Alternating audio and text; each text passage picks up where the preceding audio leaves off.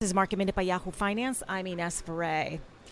Some of the healthcare stocks today are seeing the most gains after Joe Biden's performance on Super Tuesday. United Health Group is the best Dow performer, adding about 180 points to the Dow gains today. With the Dow today up more than 500 points, the S&P and the Nasdaq also higher as well.